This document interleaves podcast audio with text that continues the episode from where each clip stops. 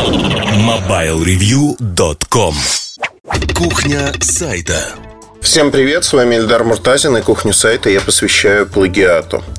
А, меня попросили об этом наши читатели, причем один из них написал совсем недавно. Подобные просьбы были в прошлом.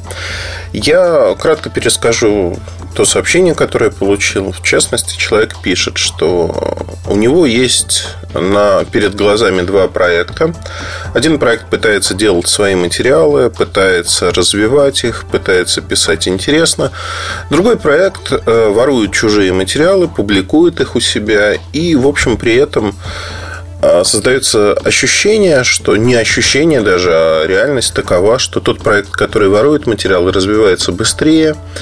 А, и, в общем-то, а зачем тогда писать свои материалы, если вот такой подход, он гарантирует в том или ином случае некое развитие. Вот давайте вместе попытаемся разобраться, попытаемся понять, а что это такое, как это работает и вообще чем это можно, можно объяснить и какой подход стоит выбрать. Потому что, конечно, многие рассматривают стратегию а, с точки зрения минимальных вложений времени, усилий, денег и получения максимального результата. Если мы говорим про бизнес-сторону этого вопроса, в частности, медийность, медийность тех или иных ресурсов. А, ну, наверное, все вытекает из того, что вы делаете изначально. И материалы всегда воровали, воруют и будут воровать. А, поэтому я построю свой рассказ, наверное, следующим образом. Такой мини-план, если хотите. А, начнем обсуждать, что такое плагиат, как э, воруют вас, что воруют. И дальше перейдем к тому, что можно этому противопоставить и зачем а вообще нужно ли противопоставлять и нужно ли это делать. Ну, э, начну с самого простого. Плагиатом называется не только э, вообще история, когда у вас берут ваш материал, убирают исходные данные и публикуют под своим именем или без имени вообще. То есть обычно это выглядит очень просто. Человек берет э, статью, обзор, не суть важно, или ресурс берет и публикует под своим именем где-то на другом ресурсе. А, конечно же, к чему это приводит? Это приводит к тому, что люди, которые потенциально могли прочитать, услышать о этом материале у вас, берут, как правило, лучшие материалы, а не худшие. Они, это, кстати говоря, показатель. Если вы работаете правильно, хорошо, то в какой-то момент вот эти лучшие материалы, они видно по тому, как воруют материалы, насколько это распространено. А насколько материал получился у вас, у вас удачным. Потому что все равно там плохие материалы не копируют, поверьте. Не копируют плохие материалы, копируют материалы хорошие. Если говорить про Mobile Review, то материалы копируются очень часто. И ну, нельзя назвать, что это бич, но вот за, с 2002 года с момента работы ресурса. Таких историй за 13 лет очень много, они разные. Некоторые из них я, наверное, сегодня вспомню. А, итак, что дальше происходит? Дальше происходит следующая штука. У вас скопировали материал.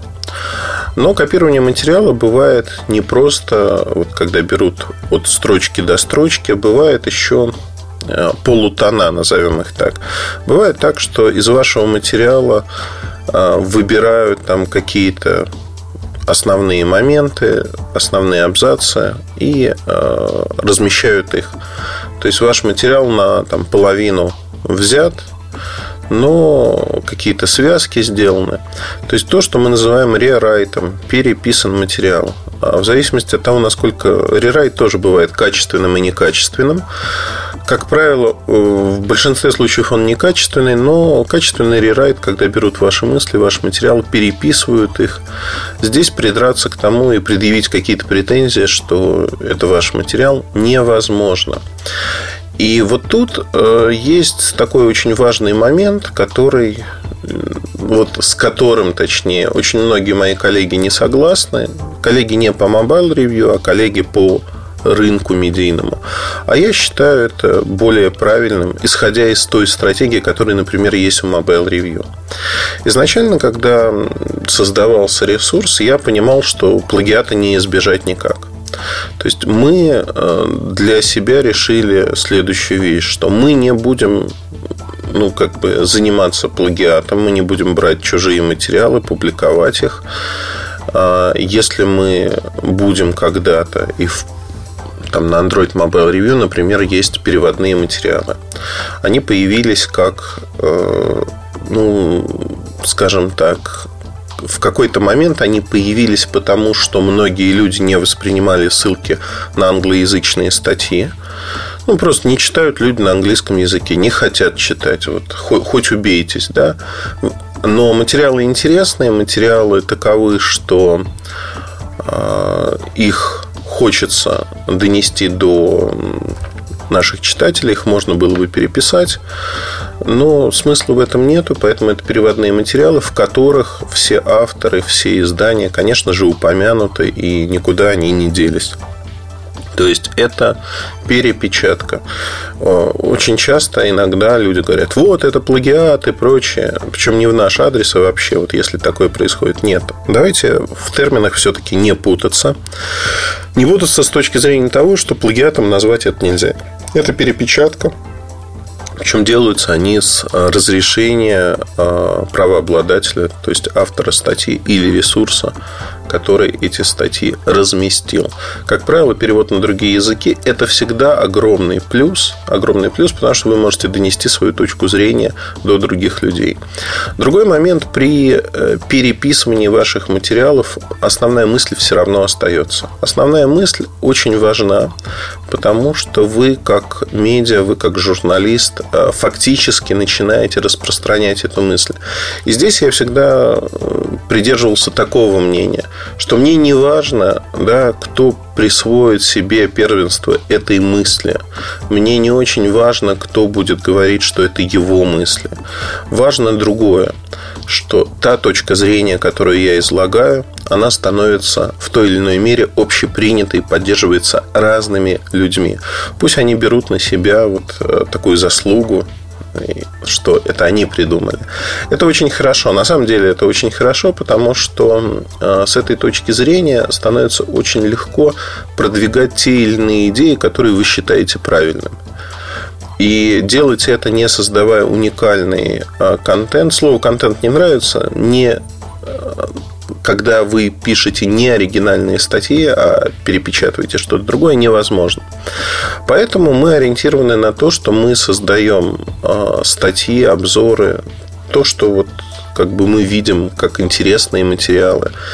А, и мы это делаем постоянно, то есть по количеству статей, по количеству оригинального материала, который выходит на Mobile Review, мы на сегодняшний день в нашей сфере являемся одним из лидирующих ресурсов в мире. А, и это, ну, как бы, там 3-4 статьи в день выходят, полноценных, больших. Как правило, один из них, одна из статей – это обзор. Тоже полноценный, большой. Обзоры за вот эти 13 лет очень сильно изменились, потому что устройства изменились, они стали более напичканными функциями, назовем это так. И э, когда мы пишем про них, конечно, отличаются, если посмотреть первые обзоры, то получится, что там одна-две странички текста. Сегодня это 10-15 страниц текста и много фотографий. При этом мы убираем за скобки стандартные функции и прочее, прочее. Значит, по поводу того, э, что происходит с плагиатом наглым, когда берут просто то, что вы создали, и копируют к себе.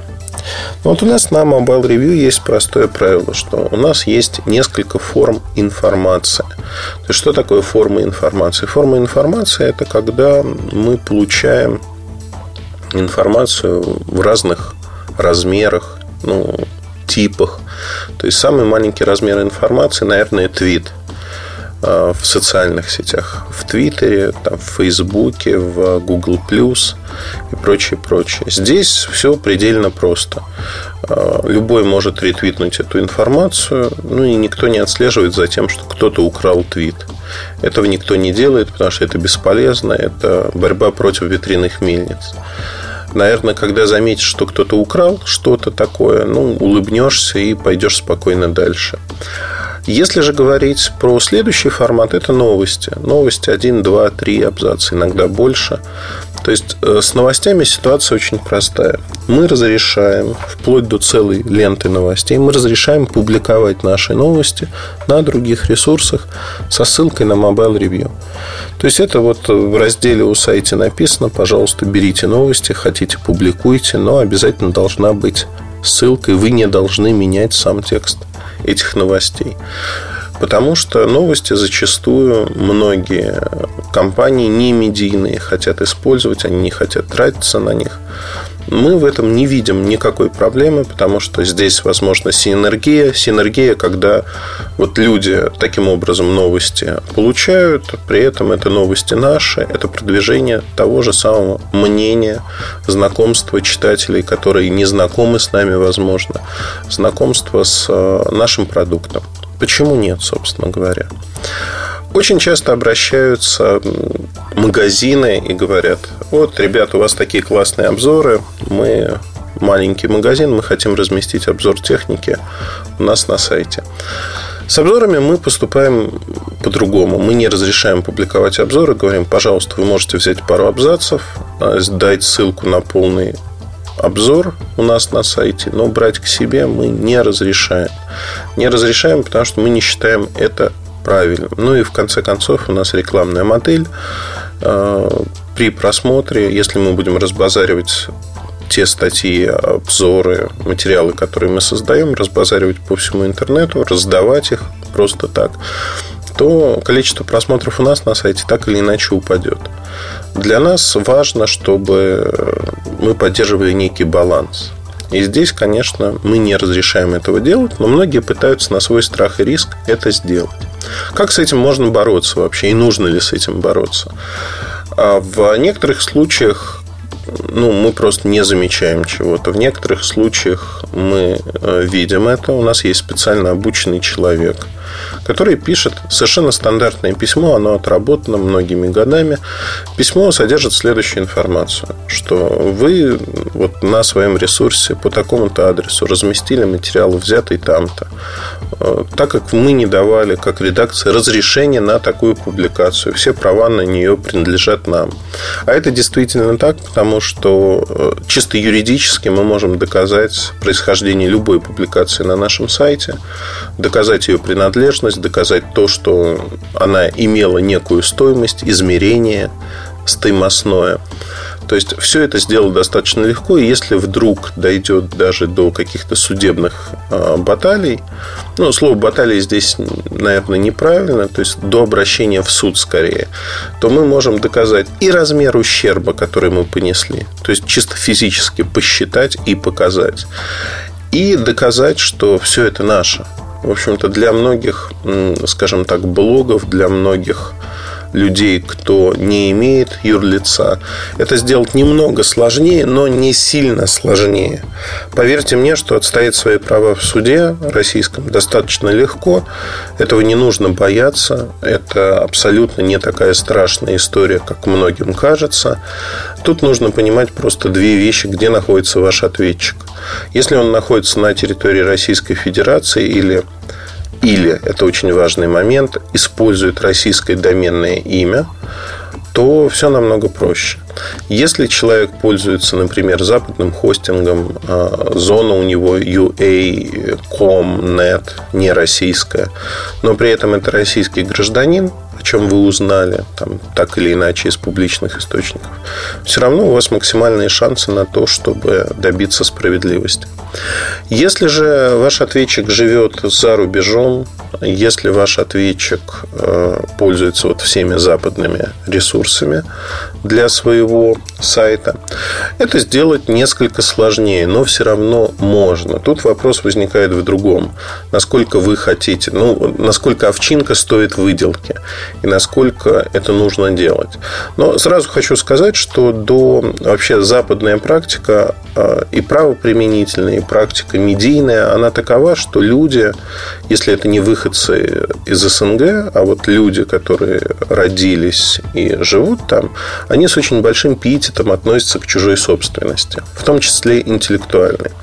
Это абсолютно не лозунг, это происходит на практике. И если вы посмотрите на то, как э, ссылаются на другие ресурсы люди, вы увидите, что в каждой статье есть ссылки, отсылки к тому, что вот мы нашли эту новость вот там-то, там-то, и конкретная ссылка на новость. Э, мы обсуждали уже, что в России не принято почему-то ссылаться, э, как будто это принижает ресурс, как будто это делает его не таким популярным. Все пытаются представить, что они такие крутые и большие, что вся информация в мире принадлежит им. Это не так. Ссылаться на других считается хорошим тоном. То, как устроена журналистика на просторах бывшего Советского Союза, ну, это плохой тон, это мавитон. Так нельзя. И с этой точки зрения, конечно, я полностью одобряю то, как это происходит вот именно в направлении э, на Западе. Поэтому даже при обращении без суда, без следствия, просто когда вы пишете в редакцию письмо, например, если это не блок, а редакция, когда несколько человек, как правило, на это оперативно реагируют, извиняются и убирают материалы, если таковой был размещен, если у вас есть претензии.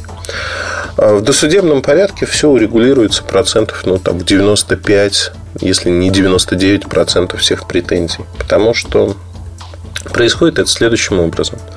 А, специально обученный человек пишет письмо. А, в этом письме указывается суть претензий, какие материалы скопированы.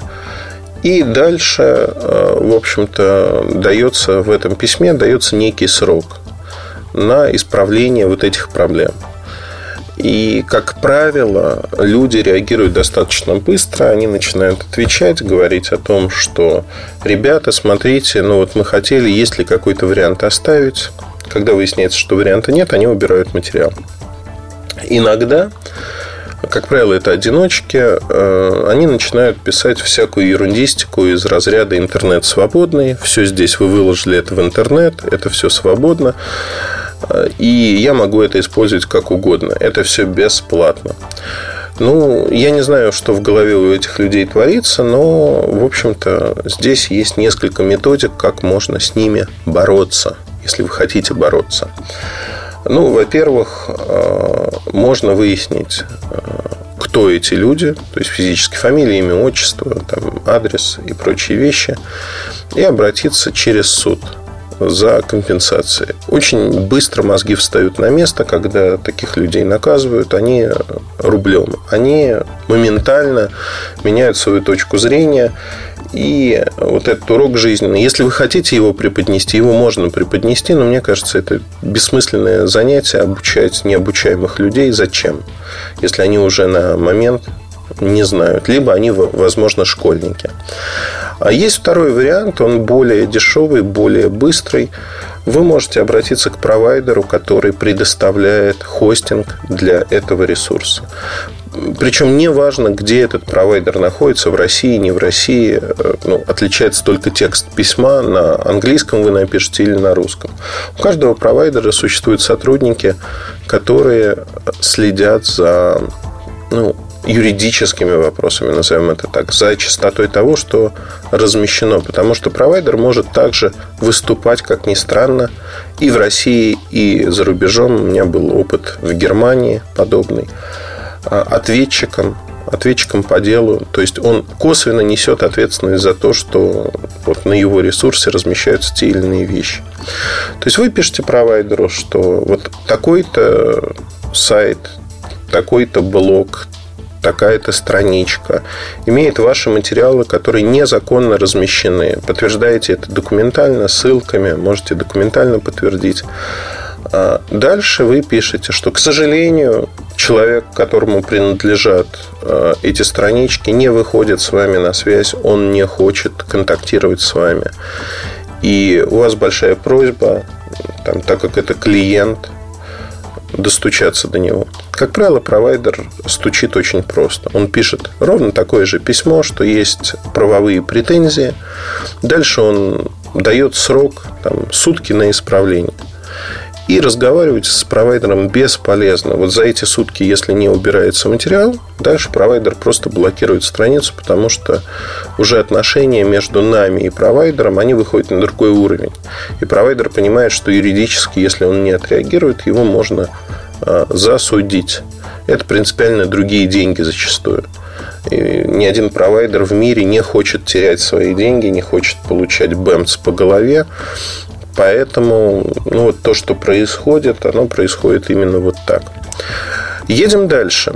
Мы не поговорили, я поговорил про то, что такое плагиат, про то, как ему можно противостоять и нужно ли противостоять. Но а, совершенно не поговорил о другом, наверное. А нужно ли вообще что-то с этим делать?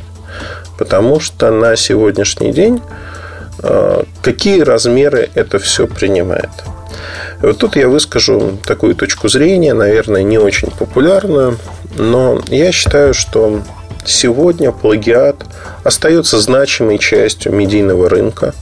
Действительно, очень многие копируют те или иные материалы. Некоторые по старинке копируют все. Вот, в особо вопиющих случаях, конечно, нужно реагировать.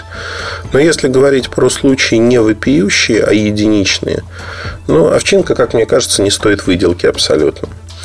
Э, хотелось бы добавить еще следующий вопрос, что зачастую плагиат подразумевает то, что берут, например, ваши фотоматериалы, фотографии, затирают водяные знаки. Это вот массово распространено. Либо их затирают, либо вырезают фотографию. Это очень некрасиво. Хорошо, что сегодня есть поиск по фотографиям. Вы можете посмотреть, а, кому, кто использовал ваши фотографии, как использовал.